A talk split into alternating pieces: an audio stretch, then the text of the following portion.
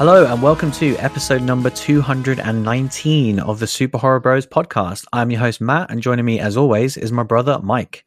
Hello. How's it going? Pretty good, man. Pretty good. Was excited for this one. Yes, I- I'm still buzzing from last week, to be perfectly honest with you. Like, when you see a movie like we did last week that's so good, it really stays with you for a long time. Um, I'm just happy to be in the cinema as well, Yeah. man. Yeah, it was nice for that one week. Um, you know, there is a couple of movies upcoming that like might have cinema releases. Um, I keep checking like our local cinema list. I cinema think it's the last time, man. I think it's the It, last it time. very well, it very well could be. Um, it is funny because yeah, like Odeon is already showing like loads of old horror, obviously over Halloween. Like, they're showing Nightmare on Elm Street, Halloween. Um, they're actually showing Host on Halloween, which is pretty sick as well. Nice. See that get a cinema release. Um, I saw the Craft Legacy has popped up on their listings as well, which is pretty nuts. Um, so yeah, it looks like that is actually getting a theatrical release over here, which is mental.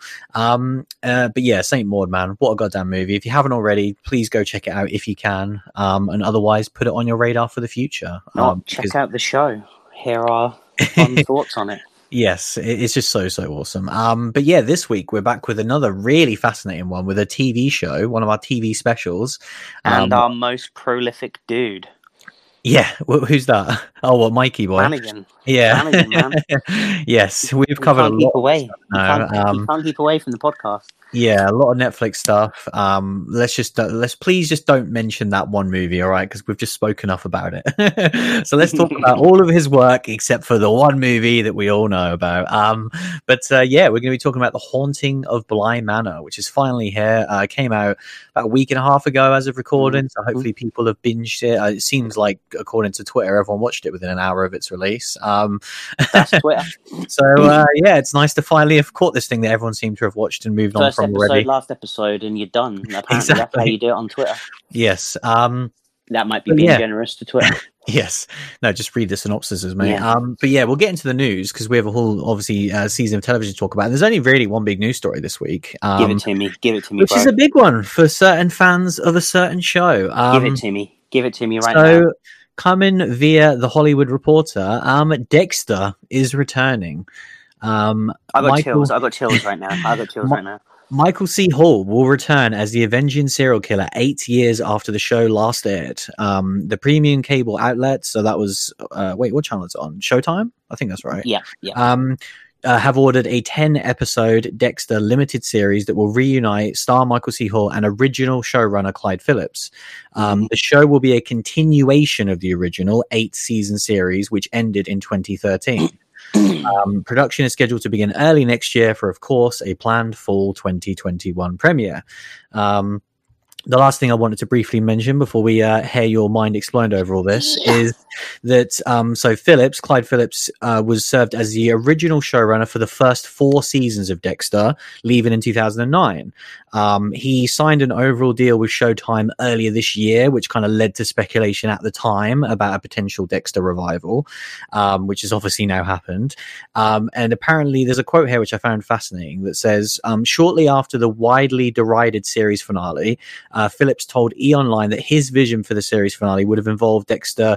This is, I guess, slight spoiler alert for what he wanted to do. um, um, and what I find interesting about this is I wonder if they do a similar idea to this. Um, but he says that it was basically he involved Dexter about to be executed for his crimes, and in the gallery are all the people that Dexter killed.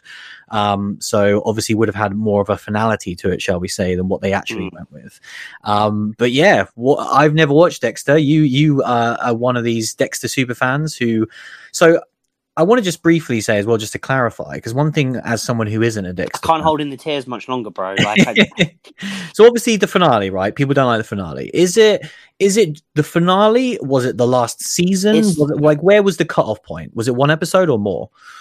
okay, I'm gonna I'm gonna answer that question in a minute right. because I am so fucking excited by this. I am so excited, and it leads into your question because I uh, I love Dexter. I loved it so so much, and the final season for for the entire season was a tough pill to swallow. Right. They made terrible choices with Deborah, his sister.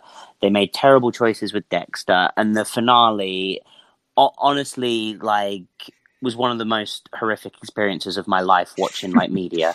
Like it, it, it was it was traumatic for me, and um, you know what they've described here. That, that um, obviously, um, I think uh, I, I don't think you touched upon it, but um, uh, Phillips has already said that like basically they get to start from scratch mm. and hmm. this is almost like a second finale, and this yeah. will be a, a, ten. So I think I don't know if you said, but yeah, it's gonna be a ten episode uh, limited run that they've yeah. kind of done it for.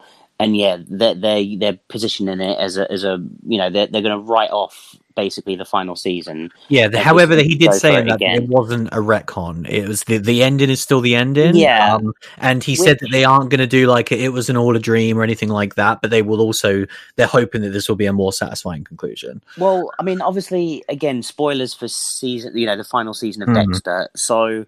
Deborah dies, which sucks, and so like her character has the worst arc ever, and then dies. So like, will Jennifer Carpenter come back? Like, is she is she dead? Like, that's the biggest question mark I have. I I I, I can't really say that I care too much. Like, I, I just want more Dexter, and I want to have a satisfying conclusion. I would like her back, and I would like her arc to have not had that conclusion. But more importantly, I need Dexter's arc to have the conclusion because I think, like I said, the biggest problem with the final season of Dexter was that that um she was basically traumatized by what she found out and became just a completely different character and then Dexter was just trying to facilitate and please her through that entire season and it just got so muddled and it you know it I don't the, the problem is I've never rewatched it because I remembered not loving it but it was the finale that just killed it for me. It was just it was just horrific, and and I and you know I really think that um you can do a simple restart even if she's not in it, and just just get Dexter back, get him doing what he should be doing, just in a different location maybe, and you know just get get it fresh and just get him doing cool Dexter shit because you know that is the main thing and if they can get that back then then you know um it can get the magic back and and give us something that's satisfying Hmm. Um, but but it, they are left in a tough place, I think. You know, yeah. but but the second you get Dexter back and Dexter being Dexter, then then all is good. Yeah. Um. So yeah, th- this is fantastic news for me. As for someone like I say that has loved the show so much, this is my reason to go back and rewatch it. Um, and then just stop at the final season, and then I can just pick up this new season. Yeah, nice. So, yeah, it, it's going to be. Sure. Yeah, it's going to be an interesting one to see. Like, because yeah, I've not seen a show that has that same kind of everyone on the same page. Like, there's obviously been these derided series finales. I think that yeah, there's been Lost and Game, Game, of, Thrones. Thrones. Yeah, like yeah, but this is like universal. I don't think there's anyone that's like they absolutely nailed it, sort of thing. So it does feel like it's one that's perfectly ripe for this. That there's yeah. clearly a fan base there um, that clearly want to be appeased with with the situation. So it's going to be a fascinating one. Yeah, exactly. Um, like you know, as someone that was a big fan of Lost in Game of Thrones, I didn't have problems with it. You know, and and, and yet Dexter, yeah, categorically was was was horrific for me. You know, there hasn't been many shows that have been like a, a sour pill as it's ended, mm. but but Dexter truly was. I think it's the the reason why I think it's really interesting as well is obviously with this guy, the showrunner Clyde Phillips hmm. returning, because mm. obviously he was like so integral so, for like the first half of the show. Also, I'm I'm almost certain that season four is the Trinity Killer season, which was, in my opinion, the best season of Dexter. Mm. Um, and the season the season four finale for me was you know eh, we we coined the phrase kind of lost moment where like the season four finale left me jaw dropped mm. and um truly shocked me was not expecting it. And if well the trinity the trinity season finale i should say whichever one that is but i'm almost certain it's season four. And and yeah it was phenomenal and it really was the, the height of dexter and so it's very interesting that, that he was the showrunner up to that point, mm. and, and and it gets me even more excited. Yeah, this is going to And be you cool. can tell I'm I'm very excited. yeah, I'm really happy for the Dexter fans out there because yeah, I'm I'm really happy for me too. um, next up is yeah, this is where the news just isn't as interesting going forward. Um, this is a show that we've kind of talked a little bit about that they're kind of reviving. I know what you did last summer. Um, we talked about in the news before where it was like James Wan was attached to it, and for some unknown reason, people were thinking that he might be like directing the pilot, and then that quickly switched to just no, it's just his production. No, company, he's like, he's seen the movies. yeah, it's like yeah, exactly. he saw them once and was like, "Yeah, I'll put my name to that." Um, Yeah. so I don't really know why this is the news because I'm, I'm not sure entirely what we knew, but it seems like so Amazon is has like basically greenlit an entire season, so I think that's what the news was. But it's weird because like we knew this was happening anyway, so it's it's a weird one. Um, but yeah, it's, it's happening on, on Amazon, um, based upon the 1997 movie. Um, yeah, it just says the, the show will share a similar premise with the movie. Group of teenagers stalked by a killer a year after a fatal accident on their graduation night, but put a modern spin on the material. Um, and yeah, obviously were produced by James Wan's production company. Um, it's interesting as well that kind of like Amazon are massively getting into like bigger IP now. Hmm. Um, they kind of have Jack Ryan as one of their big shows. Um, the Boys is obviously a big show for them, and they Walking still Dead have. over in England. Oh right, yeah. Um, and then they still have the upcoming Lord of the Rings TV show, which has like been in production for so long, and it's crazy to think that that's even a thing that's going to happen. But yeah, they have the Lord of the Rings license for television, and Yeah, I don't understand that. I really, you know, just that's the one that I'm like, man, you can't screw that up. Like the movies were just so perfect, and I just think of like low budget television with a show like Lord of the Rings, and it makes me cringe. But Hmm. we shall see. Um, and then yeah, these last two news stories are just very small. But um, I initially wasn't going to talk about this, but then it was like there was more to it. So um, And then you looked and you only had two news stories. yeah, so this starts in a weird place, and then it, and then it goes somewhere interesting. So basically, I'll like take a sip of um, my drink. Go on, take me on a journey. So there's some horror stuff got added to Call of Duty in the past week, um, which is cool Wasn't for the Halloween expecting to go event. Yeah, um, you know, it's cool for me personally because I really enjoy the game, so I'm, I'm interested in this. But it's basically the Texas Chainsaw Massacre and Saw. They have both the licenses for the game, which is pretty cool. Um, but that wasn't the reason why it was in the news. But basically, as part of this, um, they've kind of launched the official marketing for the new Texas Chainsaw Massacre movie at this point. Um, and it started with the website. So if you go on texaschainsaw.com now, you kind of get the good. New motion uh, poster for the new movie. Um, and then basically, if you sign up for updates on the movie, you get like stuff in game for Call of Duty to do with the with Texas Chainsaw Massacre. Um, but yeah, but it's, so the, on the website though, it says like about um, basically, it, it- I think it says something along the lines of in 1974, the seminal classic shocked audiences around the world, and then it's like in 2021, the face of madness returns. Um, so obviously confirming the release date of 2021. Um, and there was like a couple of casting news in this as well. Um, but yeah, obviously we talked about this in the news fairly recently. Kind of Fede Alvarez producing. Mm. Um, they changed the directors a week into principal uh, principal photography, where Great the guy just walked, yeah, and then they just immediately hired someone else and continued as a head. Um, and yeah, they're gearing forward with this. And obviously, I think it's interesting that those are the two licenses right now because obviously with Saw, like it would have made a lot more sense. Obviously with the delays, and I wonder if like marketing will spiral for Spiral will start to kind of ramp up again. Um, there has been talks of a new trailer for Spiral for a very long time. Um, and yeah, kind of, um, Kat just sent us a, a link on Twitter actually just before recording, um, which is apparently a quote from uh, Darren Lynn Bousman talking about the new movie. So I just want to see what he's got to say. Why, why Um, is why is she doing this to you? Like, well, apparently the headline reads that uh, he teases Saw fans aren't ready for Chris Rock's reboot. Um, you can say that again. Um, So yeah, the quote, which it seems like it's a pretty small quote here, just says he's, he told NME, um, but this movie is so unique and so different than what I think people are ready for. That's what made it so exciting to get back to the franchise. I read the script and thought, holy shit, that's actually really good. It didn't feel like a sequel at all. It feels like a Saw movie and it has some very Saw elements in it, but it's definitely its own unique thing. um, nah.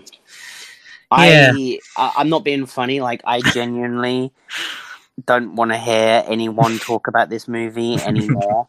like, give, give me, me. a, give me a trailer, maybe, but probably Mm. even not. Like, I just this movie just needs to go away until we live in a world that we can see it. You know. Yeah. Um, Yeah, and I feel don't- that way wanna a lot of sound- I movies, to be honest. sound Like, yeah, exactly. I don't want to sound like grumpy and bitter, but Mhm. like, you know, Candyman, uh, Quiet Mhm. Place, you know, Spiral, just all of these movies that we should have seen by now. Mhm. They need to just shut the hell up and just sit there until I'm allowed to see them because um, it's it's too it's too much. It's just too much. Yeah, the the normal hype cycle for movies Mm. where it's kind of like, oh, a few little tidbits in an interview, you know, John Carpenter teasing the new Halloween, and then you get the teaser trailer and the marketing Yeah. stuff together. Like all of that stuff, I'm completely with you. Just doesn't seem relevant right now when when no production company in the world or di- distributor actually has any idea when we're actually going to get I, to these I, I movies. took absolutely nothing from what you said from that Texas Chainsaw Massacre thing because I'm like, hmm. great, 2021. What does that mean? Like, you Yeah. know, it, it, it, clearly, Well, for a Like- movie that's only just now shooting, that just changed its director as well, like, Do like there's movies that got done years ago that aren't coming out, let alone this I was to say the abomination. reels. Are, I, will say it again. the reels are in our cinema for Take a Quiet drink. Two. They're, they're they're there. I'm telling you. Okay, bro. If we if we broke in tonight, we'd be able to watch it. Listen, I'm I'm not. saying. I've never. I've never said no. All right. but anyway, let's finish that discussion off it. Um, shall we talk about this week's TV show? Let's do it. Let's talk about the haunting of Bly Manor.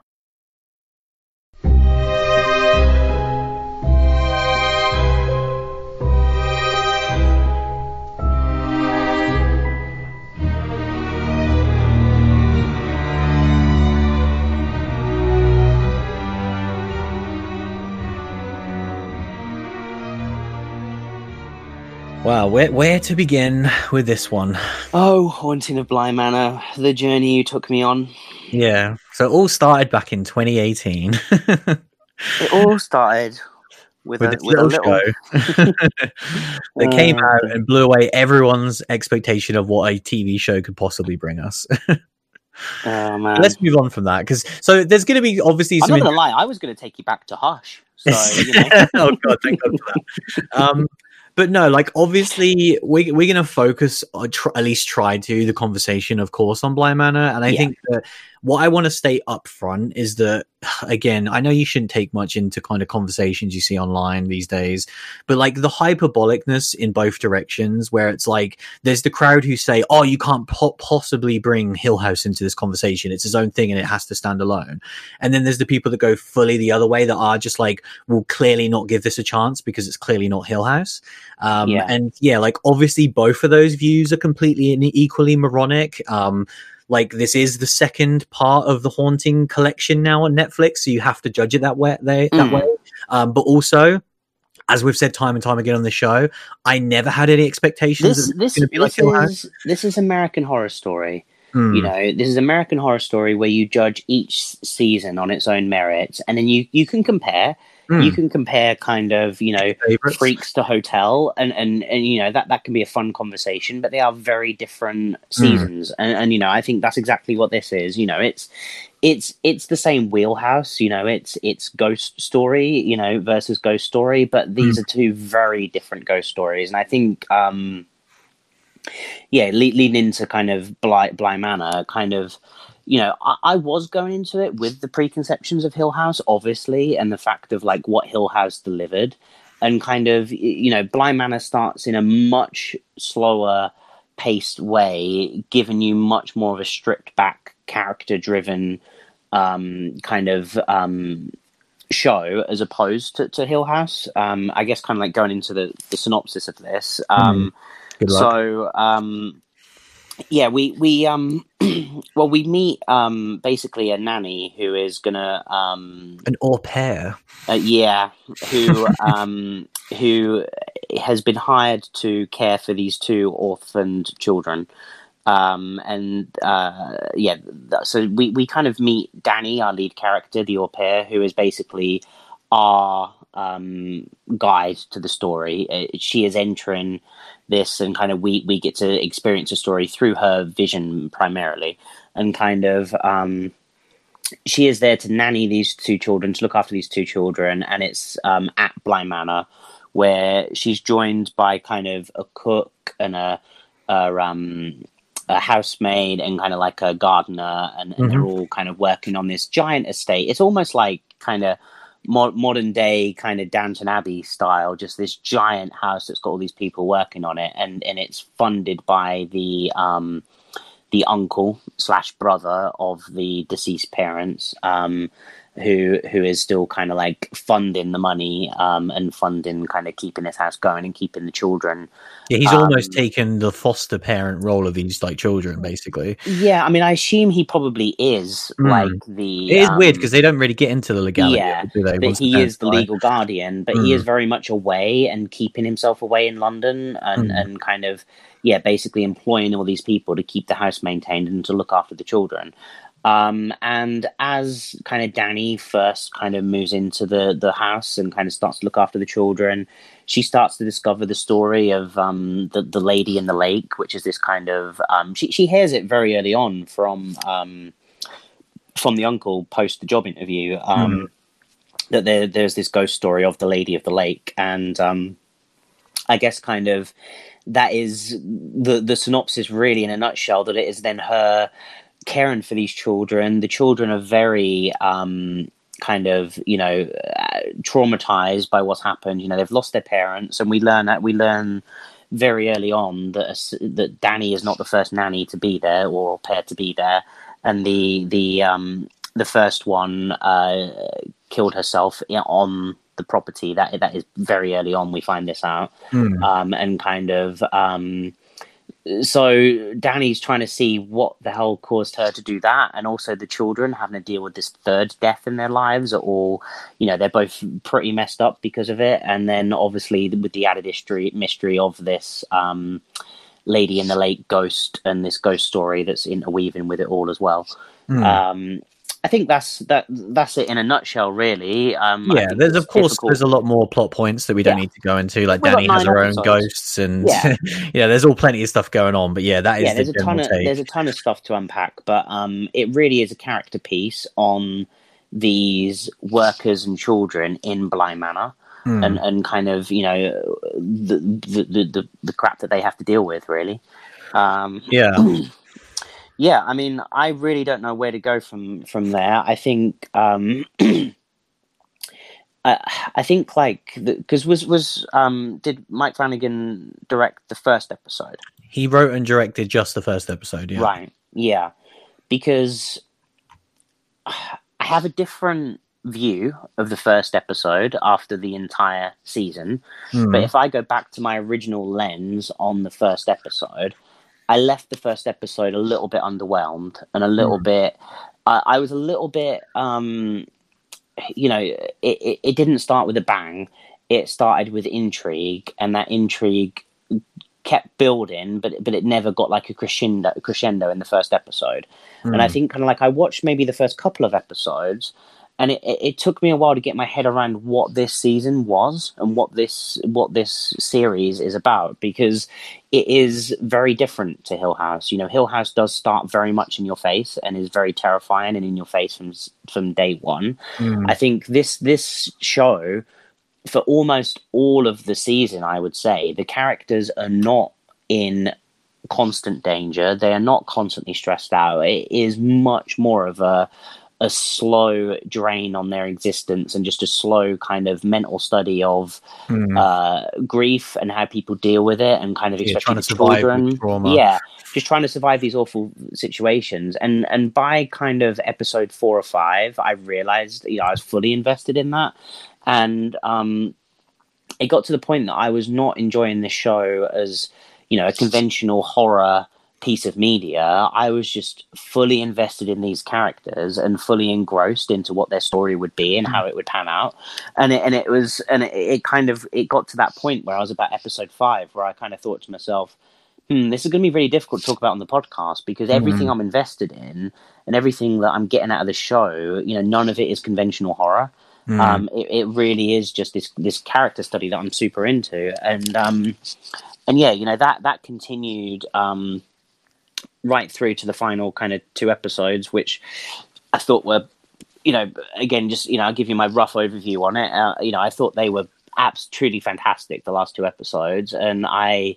You know, it left me in a. I thought it left in a, a fantastic place. I thought it had an exquisite ending, which you know I'll come on to my thought and emotion on, but I, I really, um, you know, it really left me in a, in a, you know, in a positive place in terms of what this show was.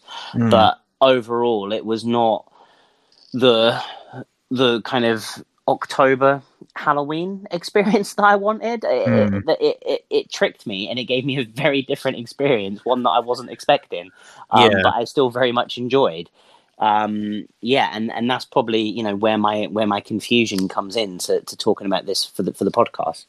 Yeah, I do want to get back to that once I've said my initial thoughts Mm. because I do think that was clearly intentional. Um, Yeah, yeah. And, and I'm with you where it's like this is the second of a haunting collection released in Halloween, and ultimately, I think he's pulling a massive trick here. Yeah, yeah. um, in what he's actually giving us. Um, he, he pretty much says that. yes, definitely in the final episode, um, which we'll get to. Um, but yeah, ah, God, this is so hard to talk about. I think overall, like, kind of. I agree with you on some points. I actually really disagree on a few as well. Um, I, I'm with you. Like, like the first three episodes, I thought was slow, but I was interested in what was going on, Mm. and it was that similar when I watched Hill House the first time, where I was like, oh, "Okay, I don't fully know everything about all these characters yet, but I'm getting to learn it." And then, obviously, throughout the course of the season, obviously, you then love it. Um, so the first three, I was invested, I was intrigued. Um, there was a lot of different questions that are thrown at you. Um, the kids are doing very strange things that you want There's a lot going on with a lot of the secondary characters. I think um, Hannah, in particular, is is a character who just sticks out like a sore thumb from the get go. And Yeah. you're like, what's her deal? Because there's just a bunch of weird scenes happening with her.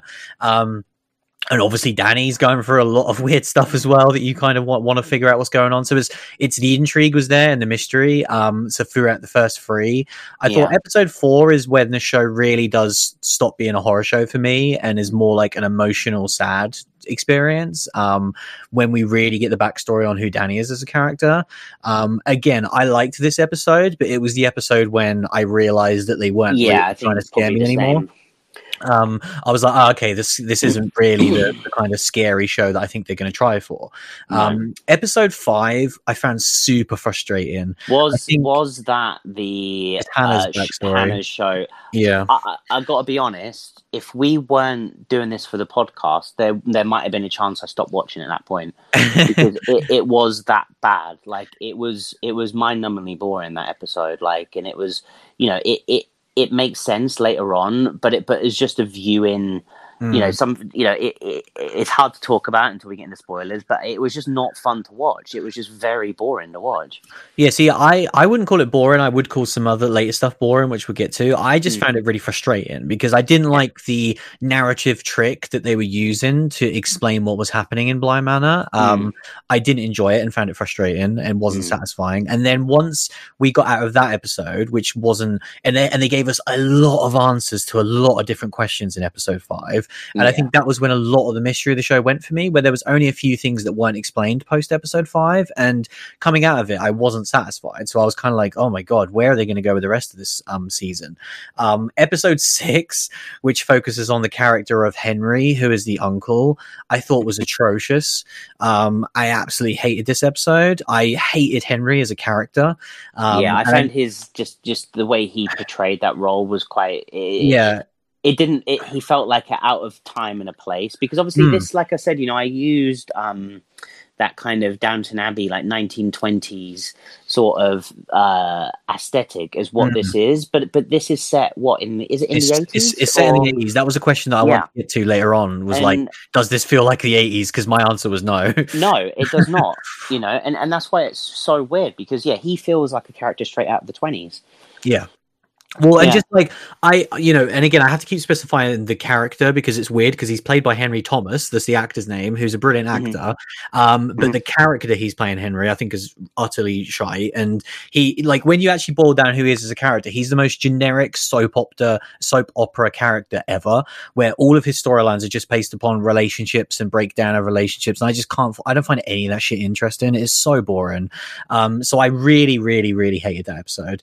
Um, episode seven, I thought thought was a complete snooze fest. Where to me that was where literally nothing happened, and was really really bored with the show. Um, it, it's when they start to bring back a couple of characters who we haven't really talked about just yet, which is Rebecca and Peter. Um, Mhm. and to me, their storyline ended pretty much in the first three episodes, where I was like, okay, I get their character arc now.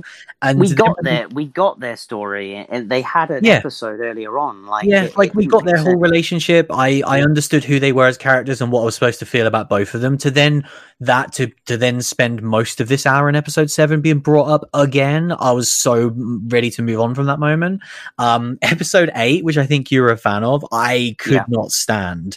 I d- despised episode eight. I, I truly, to me, it was one of the worst episodes of any show I've seen.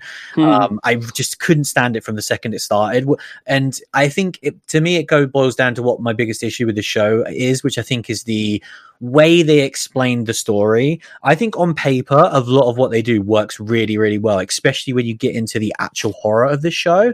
Um, Mhm. And what the actual ghosts mean and kind of where they are in the world. Um, but I think they have a problem where they get to points in the series where, and I think this is what happened in episode five, where they were like, we've spent so long building up these characters now. Now we're just gonna have to give you this like dump of information. And so to me, that's what episode eight was, where they were like, shit, we've just spent seven episodes and we haven't remotely explained who this lady in the lake is yet. So now we're just gonna have to give you this over the course of this entire episode. Um, and by the end of it, I was like, oh, okay, that's like an interesting story arc. It actually is explained very well. And one thing I will give the show credit for is that they explain everything. Like they Yeah. almost overly explain things where like every weird little thing that happened in this show is explained. You know, there isn't a single thing where you go, well, what about that? It's like there isn't a single thread, I don't think, that is tied up like very like neatly. Oh, there there Um, is a nice bow in in everything, whether you like it or not. Like, you've Exactly. got the answers to everything. Yeah, like I really think this is the kind of the case point for answering things a bit too much. Um, but yeah, I really didn't like episode eight, and so kind of obviously it, it- continuing that trajectory. Obviously, six, seven, and eight was so bad for me. I really liked episode nine, really enjoyed it. I liked the sincerity in the episode, um, and it was a satisfying end. And that's where I'm super frustrated with this show Mm. is that had they kept me interested throughout the middle, um, I would have loved the show. I think. I think it would have been what I was aiming for, which is what I said a few weeks ago. Was that I was hoping this would be about seventy or eighty percent as good as Hill House, and I think when the show was at its best, it definitely was. But it, Yeah. but it definitely wasn't consistently that for nine episodes, and I think it dropped down to such a poor level um, that overall, I have to just say this was okay. Um, and it frustrates me because, yeah, I actually really liked episode nine. And I think that the relationship that ends up being the core relationship of the show is a strong one. Um, I just wish they hadn't wasted so much time on other relationships that were completely pointless in the end. Yeah, you, you've got throughout the whole season. Um, like yeah, it'll be interesting. I really want to go back to episode eight, but I think Mm. like um, throughout the whole season, the show focuses on a ton of relationships. Hmm. Um, Mostly and, Peter and and Rebecca. Pete and Rebecca, but obviously you've got you, you kind have Henry. Hannah, you've got Henry, you know, and, and you've got all of these Yeah, different Hannah relationships. You've got episode eight, which is a ton of relationships Mm. as well Completely new and and yeah and and kind of ultimately the one that um you know you, you need to care about it Mm. is is buried for a lot of the movie and Really? uh, for, for a lot of the tv show and um That's my biggest issue. and it, it it's it's a truly kind of like you know special relationship that that is somehow so strong even without having that airtime and and and and yeah like it's it's incredible that they did the job they did in episode 9 Yeah. with the little headway that they got up to that point yeah. um, but yeah, I like I said, I, I don't disagree with you. I think, um, like I said, I, I, do disagree with episode eight, but I think like it it was that lull in the middle that it was Mm. kind of the first few episodes were telling you what this was about. And then for me, the Hannah episode was was very dull, and and then and yeah, you got a couple of dull ones after that, and and I didn't I didn't necessarily mind when um Rebecca and um uh what's his name uh Peter, Peter. Mm. came back into it that episode. Um, I didn't I didn't hate it, but Yeah, I didn't I didn't you know I didn't find it massively engaging, and obviously it it ended in in a in a super interesting way. But but yeah, like it did take. It was weird because it kind of like episode six. It it was your classic. um weekly TV show problem where episode six ended in a way that I was like, okay, it's all going to kick off. And then it began episode seven, and then we didn't get the conclusion of that until the end of episode seven. And like when I'm actually thinking mm. about what happened in the meat of that episode, I can't really think of it. Yeah. Because and it is just that generic TV where they have like a a start and end. They, they have they have ten minutes of content and they have to fill it for forty minutes. And it, is that the one that clocks over an hour as well? I think. I think so. Yeah, and and especially I'm agreeing with what you're saying as well. Where it's mad to say that on a TV show that only mm. has nine episodes. Yeah, we're talking and about at least three episodes of filler here. Yeah, and, and I really feel like this should have been a six part miniseries. Oh man, you it know? so It would have been tight as fuck, and I think it mm. would have also. Um, gave the whole Haunting of uh, franchise a much better um, landscape for the future mm. because it's almost said now, well, you need to have like nine, ten episodes. But if this mm. had gone in at six, then suddenly the next the next season could have been three, it could have been twelve, it could be ten, and it just gives that creative freedom because I think you know. Like people may agree with us, or people may laugh at us. You know, when we talk about length of movies and and and TV shows constantly on this podcast, but I think it's incredibly important, and especially when you, especially with the Netflix model of these TV shows, um, you know, you look at something like Black Mirror, and Black Mirror has tried a ton of things. We've got mm. features, we've got six episodes, we've got three episodes, we have all of these weird things, and you know, and I think it just. Example yeah, and it just shows that like you can do a ton of weird things with this streaming platform, and then and and I do find it a little bit disappointing that this went with the traditional length and um you know it did ultimately suffer for it. I think this would have been a much tighter much better you know stronger recommend if this was a six episode um series that that, that was just got rid of a lot of that filler yeah, it, it's that is just where it's so frustrating to me, and I think we we kind of it is. It seems like what I'm gauging is that you were a bit more hotter on this than I was, but I think we're coming at it from kind of the same angle where they just yeah, I think, so much time. I think that's the problem. I was only hot on it because I felt the the final episode was incredible in the way that you know it it, it took me through you know a ton of different emotions throughout mm. that episode, and then and I, and I and I really enjoyed the setup of episode eight. Um, and I, and I think you know um, when we get into spoiler territory, it is the connection between the two that I did feel strong, and that's why I, I didn't I don't quite see how you didn't get the connection from eight, but still love nine as much. But I think um, you know you, the the the season as a whole does have two or three very poor episodes a few episodes that are good, and then yeah, the, the, for me the two that were the standout. And it's just that you know, when we talk a lot about film and TV, to have the standouts at the end does leave you in a good place. Mm. But ultimately, when I go back and review the entire thing, you know, if if someone's at episode three and I have to say, well, you've got to get to eight and nine, and for you, you you you you're just going to say, well, you just got to get to nine. Yeah, but that that is a big ask for someone. Hundred percent. To me, know? like obviously, because yeah, as someone who didn't enjoy episode eight, the finale saved this for me completely. Mm. Where yeah. I was like, I can't believe they pulled it back in such a way that I was still satisfied because yeah. I they had lost me as a viewer. I was completely mm. disengaged because of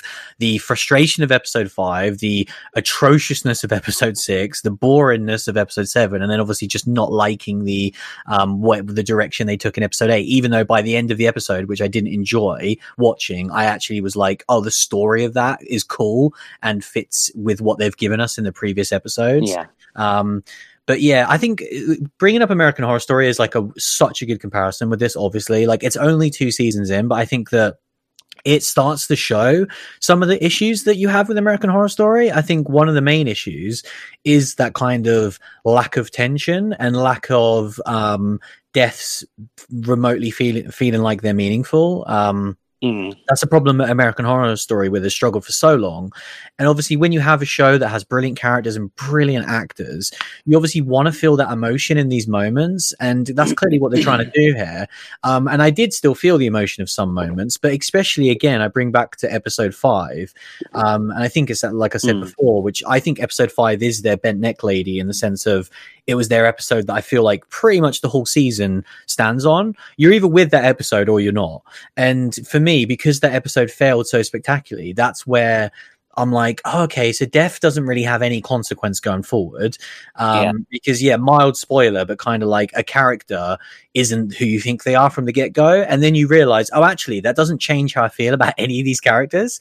Um, No. so then you're like, it doesn't actually matter if anyone is, is dead. You know, it's like if they just randomly said, like, I'll just pick a name, for example, like, oh, Miles is dead from the start. Like, it wouldn't actually change anything. Yeah. Um, And so that's where uh, that frustration that I've had with American Horror Story for the longest time. And again, within moments of both shows, they still find you. They somehow win you over with the characters, which I think is the strength of both these shows. Mm. Um, but yeah, that is a problem that I have. And then obviously, when you first start this show, I think it is very weird that you have it's set in the 80s, it's in England, um, and you have these amazing actors playing completely different roles. Um, and I think that early on, they kind of throw a lot at you. Um, you see Carla, you see Henry, um, you see Hmm. Victoria as kind of like the main three, and then like Oliver popping up a lot shortly after that within the next Yeah. few episodes. And they they all have very wild accents in this show. They do. Um, some of them are amazing. I think Oliver Jackson Cohen's Scottish accent is incredible, um, much It like put- the it- it American put- was. It put me off too much. I'm not gonna lie. Like it, What his Scottish? it was just it was just too outrageous. well, t- so it's funny you say that because again, is we we keep having the same points, but about different parts of the show. I thought I thought Henry's voice was absolutely oh mental. god. Yeah, yeah. His, English accent is like the craziest thing I've ever heard in my life. The bit when the when the maid's coming in and she's like, "Oh, the kids are ill. They should get a doctor." He's like, "Well, call the bloody doctor then." He can like barely I get know. the words out. He's so fucking English. Like I, I was just laughing at him to be quite frank. And again, I think Yeah. Henry Thomas is an amazing actor, but this accent and this character did not work in the slightest. No, Um, his uh, to, to to to dial it back, like Oliver's Scottish was incredible. It's it completely was convincing. very. It was it, it, it was too convincing. That I found it like I, I I honestly was like, hmm, Jackson Cohen is he Scottish? Yeah. Honestly, but yeah, the, the Henry one was was distracting in a bad way. and then I will, I will yeah, we'll go on, Yeah. carry on. No, I was just gonna say because like. Yeah, and it wasn't that his performance was bad. It was just No. like this was a crazy character choice. He was a fish out of water that you know, um, and and just yeah, was preposterous because you know pe- people just don't talk like that. No, and we haven't even talked about the whole like visual element that they do with his character as well, which doesn't work in the slightest and is like No. really silly. Um, Hmm. but uh, and then Carla, like Carla has this thick, I believe it's like a Brummie Birmingham accent, and um, I I didn't even realize which character she was supposed to be until ridiculously late on because I didn't find her accent convincing. Um, I I wonder how much so because I know it's difficult to talk without we don't we don't see Carla much in this show. No, we just and- hear her. Yeah, and I wondered if that was a choice because yeah, I it wasn't it wasn't until episode nine that I figured out who she was. Same, which is outrageous when you think about it. yeah. Um, and it wasn't until she popped back up in episode nine and basically told you who she was Yeah. that I was like, oh, okay. Are you? I was like, I think she's saying that she's this person, but I'm Yeah. not sure. And then that was And, when like- I was like, "Oh, okay, you're you're doing a bad accent of this person who's doing a good accent." Well, yeah, because because the the character does have a very strong accent. Yeah, is very But good. sound the same, they? no, they they really don't, and like it is it is strange, but um, yeah, I mean, I guess I guess it's hard to go into too much more specifics Hmm. until we until we throw up a spoiler alert. So I mean, where the hell do you stand on a recommendation on this?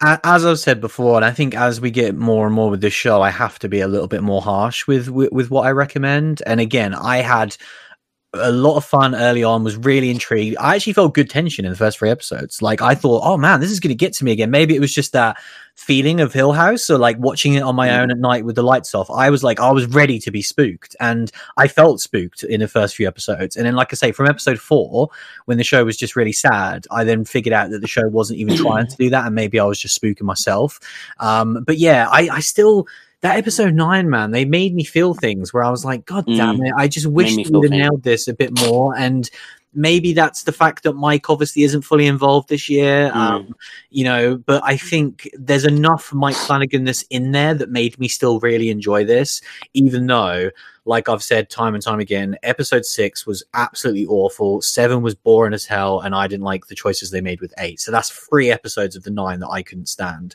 Um, and then I found episode five super frustrating. So it really was Mhm. the first four and episode nine, and that is you know that's five out of nine, which is good. Um, but yeah, I That's a can't. pass. That's a pass in most respects. Yeah, like oh, like my overall thoughts are at its best, this show is great. At its worst, it was truly awful. And so overall, I thought it was okay. Um, take that from what you want as Mhm. far as a recommendation. what about you?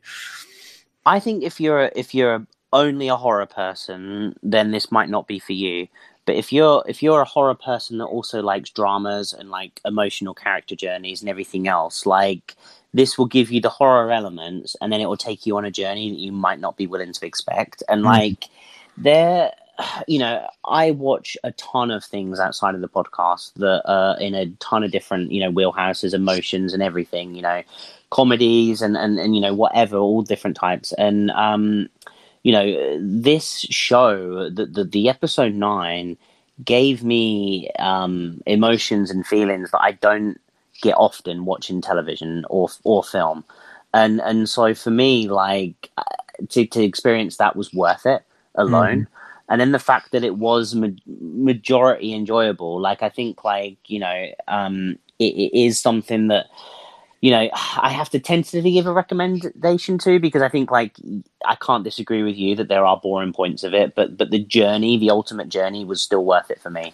Yeah, I, I agree with that because I think that's where that's the reason why I love Hill House so much is Mm. because clearly they didn't mess up at the end episodes. It was in enthralling story, great acted, great characters that gave you all those emotional payoffs. And Mm. then I think to me the best parts of his last film, which shall not be named, it also did that. The moments in that movie that were really emotional and kind of really made me feel things, and it was awesome to see. And obviously that movie had its own problems towards the end. Um, What are you talking about? so yeah, so that's where like uh, yeah, I feel the frustration, man. Like I'm Yeah. disappointed for myself because I wanted to love this and I can totally see myself getting more from this and I wonder what like a rewatch would do.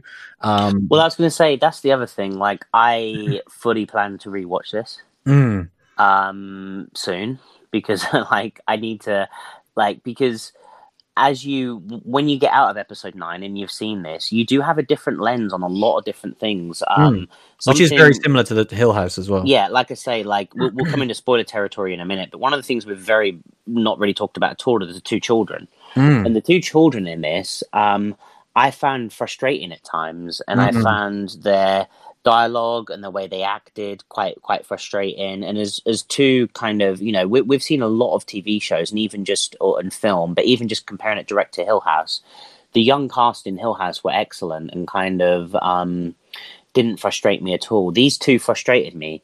And but now the now having the lens that I have and having the full vision of the series, I really want to rewatch them and see these children again because I think I'll Mm. think I'll think of them differently, and I feel like that with a lot of different characters throughout this, and like I really I really am interested and intrigued to give this a rewatch. mm.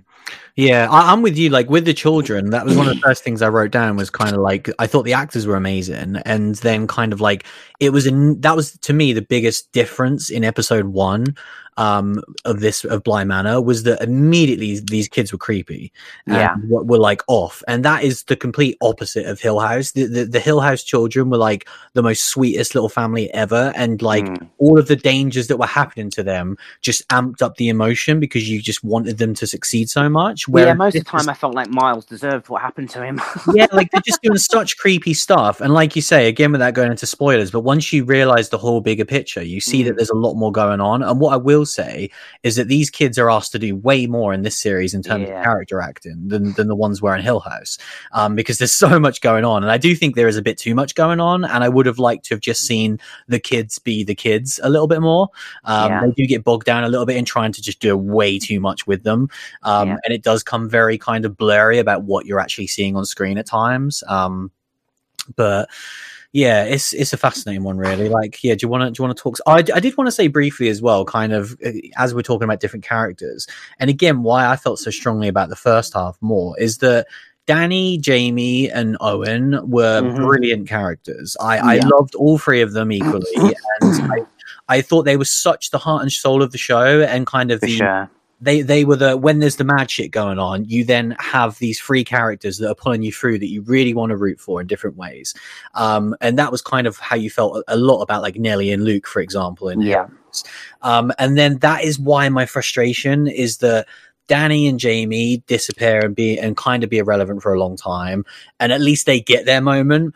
Owen gets thrown away like a piece of trash halfway Owen- through the season. Owen gets yeah, Owen's the man, and Owen gets like God, He's the best aside. character in this, and it's Yeah. so annoying because he is so awesome. He has some of my favorite scenes. He's a, such a simple character, really, Mm, terms of the madness of the show, and that almost shows you that a little can go a long way with a show like this. yeah, Um, he was my groundedness in this show, and then the second Mm. he is tossed away, I felt like my my legs were pulled out from underneath me, and then I didn't really His- understand. it. his moustache was my constant. yeah, everything about Owen was just great, like mustache and all, and yeah, he was just such a great character, and it was a shame. Like I, I, I'm He, he was just my light relief as well. Mm. Do you know what I mean? Yeah, his puns and everything. He was just such a great character to have in a show that was very serious at times and very sad. I needed that. And even though his storyline was actually to me one of the saddest of all of them, um, Yeah. and was very real. It was. It didn't really have any, you know, um, external horror to it. It was a very real life situation. But Mm. I, I found it really compelling. I wanted more of him. The fact that we got like an episode focused on Henry and Yeah. you know other stuff. The fact that he didn't get his own big standalone episode just like frustrates me no end. Definitely, definitely. Um, but yeah, I think it's time to talk a little bit of spoilers before we finish talking about this TV show. Let's um, do it. So, full spoiler alert, and I did want to go straight into um, a little bit of listener feedback because we had a message from Kat um, who says that um, I've heard reviews say it's not horror but romance. True? Question mark. Um, yeah, it's kind of what we were alluding to at the start of our conversation, um, and how I think he pulled a big trick, which I think is a really cool trick. And I think there's like a line in the final episode, which is kind of the tagline for this show, really, um, which is that it's not a ghost story, it was a love story. Mhm. Um, and that's when this show really does reveal itself. And I think it's going back to what you said about a rewatch with that certain lens would, would could could change the, an opinion on the show. Um, because yeah. this was wasn't it? It was a love story. this was a love story, yeah, and this was something that you know it is it is kind of hilarious because it's going to trick a lot of people into watching this that won't necessarily watch that sort of genre movie, and and um, yeah, yeah, th- this is much more of a love story than it is a a horror uh, ghost story. Mm. Um, yeah, I mean, I don't, I don't know particularly where you want to start with. Um, you know, most of my things that I really want to get into is is in those last couple of episodes, really. Um, yeah, I was just going to briefly say on that matter was like, yeah, to me that was a strong point of this show. Um, Mhm. my only frustration is that I wanted more of it, and I don't think they necessarily earned exactly what they were going for. I I wanted more time setting up that relationship between Dani and Jamie. I think it kind of it starts at one place and then you immediately get to another place and Mm. I felt like it was missing something. And even though I was still invested because I think the performances were great, um, I wasn't fully in on that relationship because I wanted to see it more and see it kind of blossom re- in reality a bit more, if that makes sense. See, it's weird because I have a different opinion on that. Hmm. In that, um, I thought it was so well acted that I felt that connection um, instantly. And when they had their scene um, in an earlier episode, when we introduced, is it the Moonflower, and they have their Yeah. date, and they they and and like they it's still when Dani is dealing with her ghosts.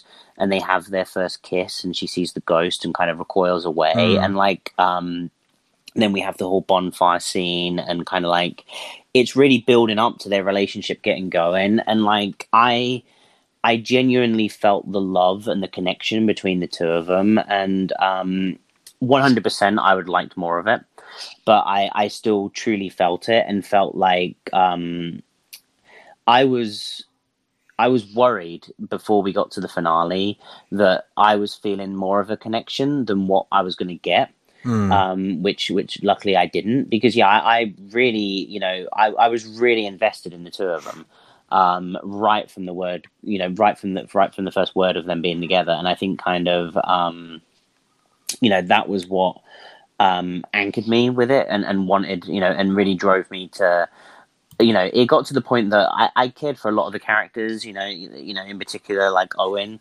But um it got to the point in the in the in the final episode and kind of like the final parts of it that I was just rooting for them and their relationship, and I didn't really care about anyone else, and I was almost I was almost um, frustrated with Dani and her selflessness that that she was sacrificing like this relationship that I mm. cared so much about for the things that she did in those episodes. Mm. Um, and um, you know, it, it made me kind of love her character more for, for doing that because she she kind of was doing these selfless acts that eh, me in her shoes would, would not be doing.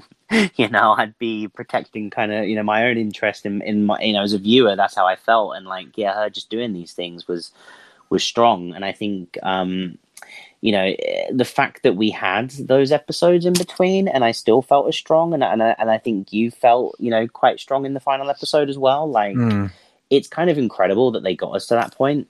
Yeah. Um, I think, yeah, the thing that I wanted to go into was like the whole kind of Lady in the Water and the episode eight that, that kind of unpacks all of that. Obviously, mm. um, we have different views on that that episode, and I think kind of um, I can see that it has the, the, the repetition and stuff of um, uh, was it episode five um, Hannah's kind of episode. Yeah. But but for me, um, the thing about this this episode was that um, it it really was grounded in this. Um, you know, it, it, I think when we have these ghost stories and we have this ghost that kind of gets um, you know made and, and kind of haunting and that sort of thing, like it's um, it, it's kind of like oh character dies and they're now a ghost mm. whereas this was like this true um descent and and kind of um I forget what the, what she's called. What she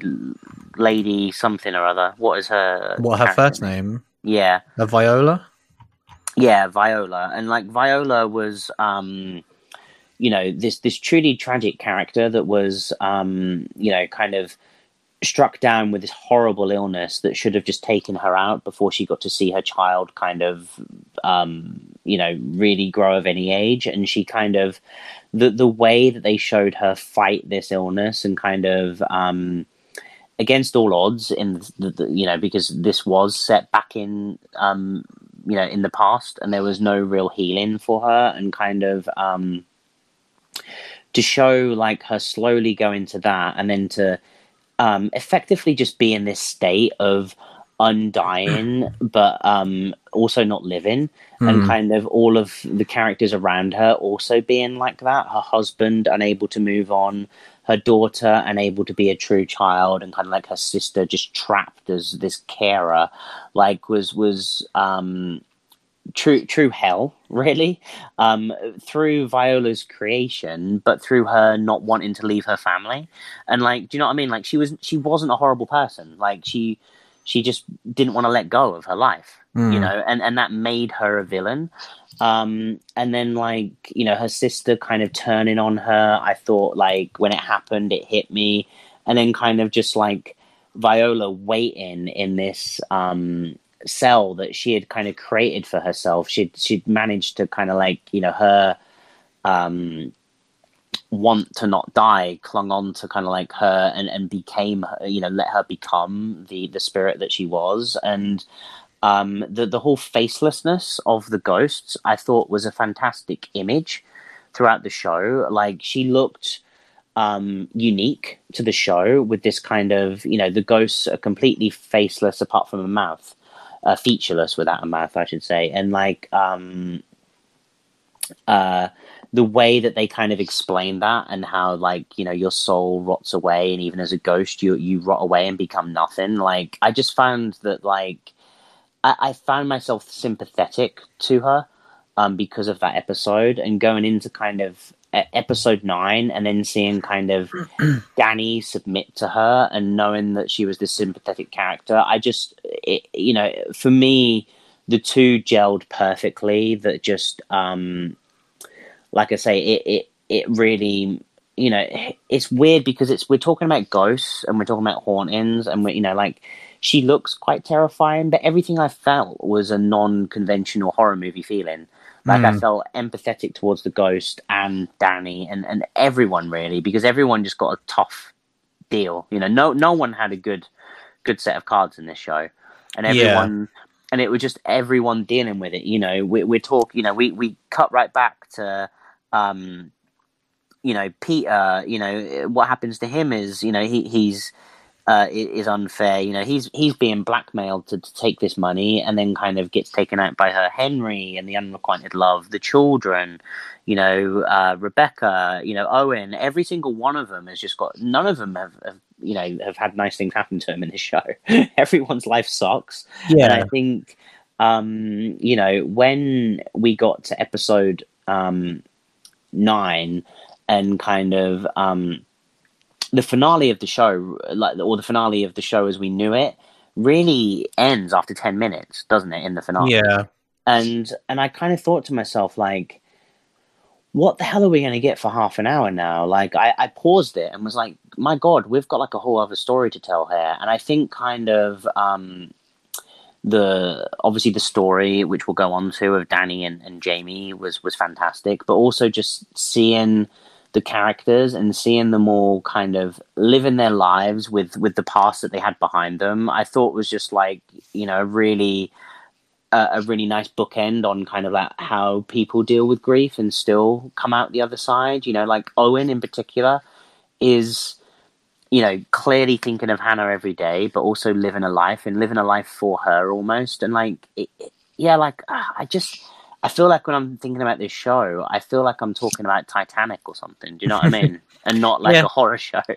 Well, and and that's why I think on paper so much of this works, and then through the delivery of the of this content is where it fails. Because I, I'm mm. with you, and to bring it back to episode five, um, eight that you were just talking about. I, I totally agree that like I love the idea of that character, and I also agree that the whole faceless ghost thing not only is an awesome image, I love what that actually meant in terms of the mm. writing of the show, and yeah, with the idea that your memory is only there as long as people remember you and remember mm. your face, and then as soon as you get forgotten in this world, like everyone eventually does, your your face just disappears. Then that's awesome and really sad. Um, and I so I loved all of that, and I think that's why in episode nine, um, getting through episode eight, I was like at a place where I understood how that character was, um, and did enjoy that character. I just really didn't like the way they told that story with episode eight. Um, it it obviously caught me at a bad moment and again i think it's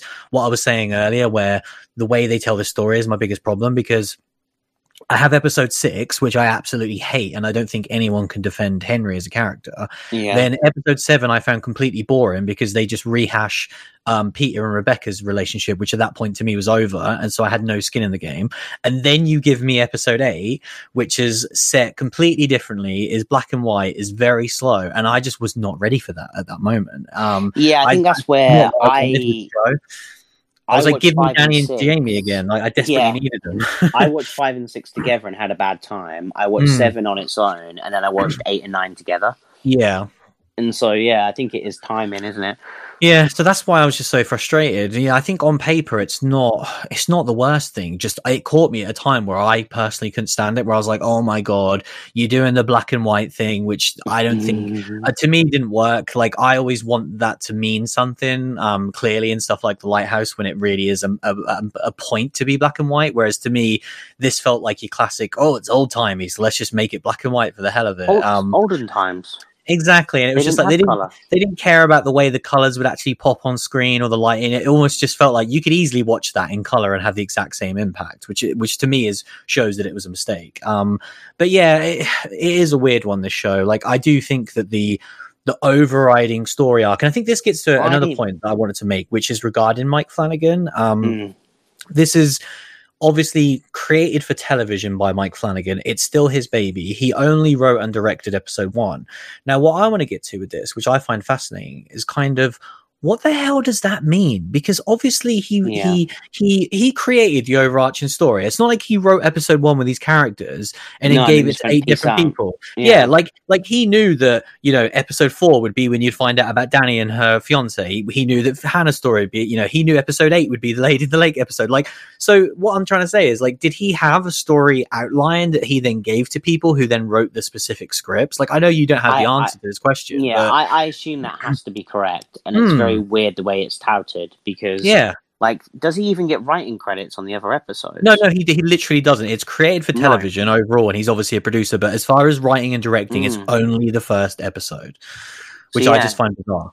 It's very, it's very strange. But um, Because his clearly his his fingerprints are all over this. I think. Yeah. Like, Yeah, for sure. I think, um, yeah, again, like just f- for me, like the thing that, um, so like going into episode nine, and obviously, um, uh, we get to like the epilogue, mm, and we get to Dani and Jamie, and kind of like the life that they built for each other. Like that emotionally hit me so hard that like I just wasn't expecting. Like I don't think I've ever been like, uh, or for the longest time, I've been emotionally invested in two characters as much as I was Dani and Jamie, and like to see them, um, to see kind of that promise that they were just going to live every day, and then kind of to see that uh realization that they've had years together and then for it to get cut short so quickly like it hit me like a bullet. Like Mm. it, it really did. Like i don't know how it hit you but like i i was a mess. Like i couldn't i, I couldn't handle it it's like what I said. I really enjoyed episode nine for those reasons, and Mm. obviously, it didn't hit me the way I wanted it to hit me because I was frustrated with the show, and they went away from these two characters for a long time. But in those moments, I was still there, and that's why it won me over in the end. Mm. was because of how strong these characters were. Um, and like you say, I think in another world, this finale easily hits me the same way the Hill House finale did. Because in that series, I was on board for every episode. It never bored me. And so I was continually invested. And that's why the finale hit for me. Um, because I think on those levels is when this show really isn't that far away from Hill House in terms of actually feeling the emotion. The emotion. Um, like I said before, I think Dani, Jamie, and Owen are on par with some of the best characters across the two seasons. Um, it's just in those small moments is where like this starts to just lose its luster a little bit, um, and it's unfortunate. Um, one thing I really wanted to bring up as well is kind of like where where do you see this going forward now? Because this is obviously on Netflix. Um, as part of the haunting collection, yeah. Um, Hill House is obviously being pushed again a lot at the minute, which is cool to see. But they they are pushing these two as these two haunting things, and obviously Mike has a deal with Netflix which he needs to fulfill. Um, so I have to imagine that there's going to be more of this, and obviously it's wild because they're so different in what they've done. And I guess what what like do you want to see something like this? I know it's a difficult question to answer because they're so different, but like, do you want to see a third haunting of etc.? I mean, I honestly just like it doesn't make sense, um, and and I kind of, I don't really know how you carry on Mm. Um, you you need you need three things to happen. You need it to be a haunting esque story. You need Flanagan on board, and you need a ton of these actors back. And if you don't get all three of those, it's going to feel weird from the get go. And and what I've just described, I I don't want. Like I don't I don't really want an American horror story that's just Mm. linked to to to horn haunting as much like I love these actors and actresses that are in these in, in, in these two seasons. Um, you know, kind of but but like I don't I don't want to see them in in a third season. Um, I don't really want Flanagan to do it either.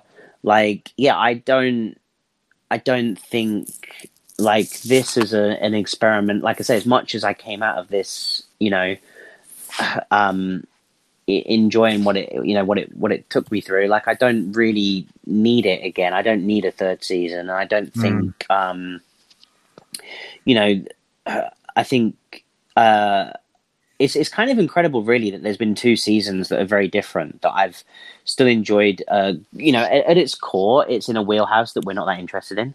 Mm. You know, it's what we touched upon more with Haunting of Hill House. That like we weren't excited for Haunting of Hill House when it No. first, you know, when it when it was up and coming. We were like, oh, okay, Flanagan's involved, we like him, but oh, it's like a ghost show TV series. It's like, oh boy, and Yeah. like you know, it, it, blew us away. And Mm. like you know, this was also you know for me, you know, enjoyable um, and still ghost story esque. You know, and I'm like, well. I just don't really want you messing around in that genre that I'm not that into. You know, I'd, I'd much prefer him doing other stuff. Um, yeah, I'm with you on that. Like, I absolutely don't want Mike to be involved in a third haunting. I think there will be Mm. a third haunting because that's the Netflix way, and I would rather just give it to someone else and see what they do with it. Um, so I definitely don't want. well. Yeah, I, de- I definitely don't want Mike um, involved, and I'm glad that he's doing stuff like Midnight Mass, which is his new TV show, which he is writing and directing every episode, and, and I'm buzzing for that. Um, and then, yeah, what you just said, I do not want to see these actors again. I Mm. loved everyone in Hill House, absolutely. Um, I think Victoria and Oliver in this are incredible because they were the standouts in Hill House. I said it at the time, and I'll still say it now. Mm. And they they proved why they were the best two actors on that show because they're incredible here. I think They're Henry and Carla were completely shoed in to this because he's fans Yeah. of them, as am I. Um, but they did not need to be in this. Um, and so, and then there's obviously a couple of other actors that have very smaller roles. I don't even want to count them because they're not they're not huge characters No. really. It's No. mainly those four. Um, and the fact that two of them are amazing and two of them are completely pointless is already like, right, I don't want to see these guys again. Like, as much as I love Victoria and Oliver, I want to Mm. see them do other stuff. And I've seen them do other stuff and they excelled in those things that I've seen them do other stuff in. Um, so yeah, it is a weird one. Like you say, I don't want to see the cast and I don't want to see Mike. But if they do another haunting of, I'll obviously watch it, but it's not something that, like you say, they'd have to win us over again, much like Hill House did. Yeah, Um, and it's going to feel so weird because that's it. Like, I don't want those three things to happen either. Hmm. And but I almost feel like that is the DNA of the haunting of franchise at this point. Hmm. You know, and and so you know, not having the same cast and the same and and, and Mike attached, then um, it really do, do you know it's just in name alone. But I think you know it's the only way that I you know like I say if it has to continue, that was the only way I want it to as well. But I just it feels very hollow at that point. But I guess that's the Netflix model. Yeah, and it's to me, it's already gone that way because the main thing, and, and this is a very obviously minor point in all of the major things that we've talked about, but like to me, Bly Manor is not interesting. I didn't find it to be a, an interesting location. It was fine, and it was a cool b- backdrop to to actually show some interesting characters. But like Mm. compared to Hill House, that obviously being the star of the show and being so fascinating as an actual location, whereas this was just like, yep, this was just a, a house in England where a bunch of shit happened, Yeah. you know. So I think it's just the plot though that it serves. Yeah. Like, you but know, it is the think- name of the show, and that is kind of like Yeah. like what you were saying about what is the DNA. Well, the Mm. DNA is the haunting of a location, and kind of Yeah. they've already gone away with that with the second one. So, like, Mm. is that even is that even relevant going forward? Does it even have to be a location anymore? Or can it just be any title with haunting in it? Do you know what I mean? Mm. Like, um, but yeah, it's God. This is a, like I shows like this, and obviously films as well. Put them in the same category. They show you that there's at least a great conversation to be had. Obviously, Mm. um, like I've really enjoyed this conversation, and as much as I enjoyed the show, in fact, because it shows you that there's a lot going on, and even though they don't hit a home run with everything, and I had major frustrations with a lot of it, um, I, I still respect that they were at least doing stuff and trying stuff. Um, yeah. you know, it's own to me, it's I only think- episode seven that I would consider boring. I don't I think, the think rest is this, boring. I um, think it just has other problems. No, definitely, and I think this show, like, I, like this conversation shows that, like, we will we will um enjoy stuff, and we have enjoyed stuff, and we will enjoy stuff more than this show that we Mm. have uh, a less interesting conversation about because 100%. there's just a lot less to say. Mm. Like, you know, we, we might see a good slasher movie and was like, well, that was a good slasher movie. And like, Yeah. we might have dug it way more, but Mm. it will just be like a cool slasher movie. Whereas like this is deep on a lot of different levels and, and does warrant a big conversation. definitely. Um, you know, which, which, you know, I think is to the show's credit. Yeah, for sure. I completely agree with that. Um, but yeah, I think that's it. It's it's a wild one to finally finish talking about. Um, Mm. I'm sure it won't be the last time this show gets brought up. Um, but yeah, that was our discussion on the haunting of Bly Manor. We will take a short break and we will be right back.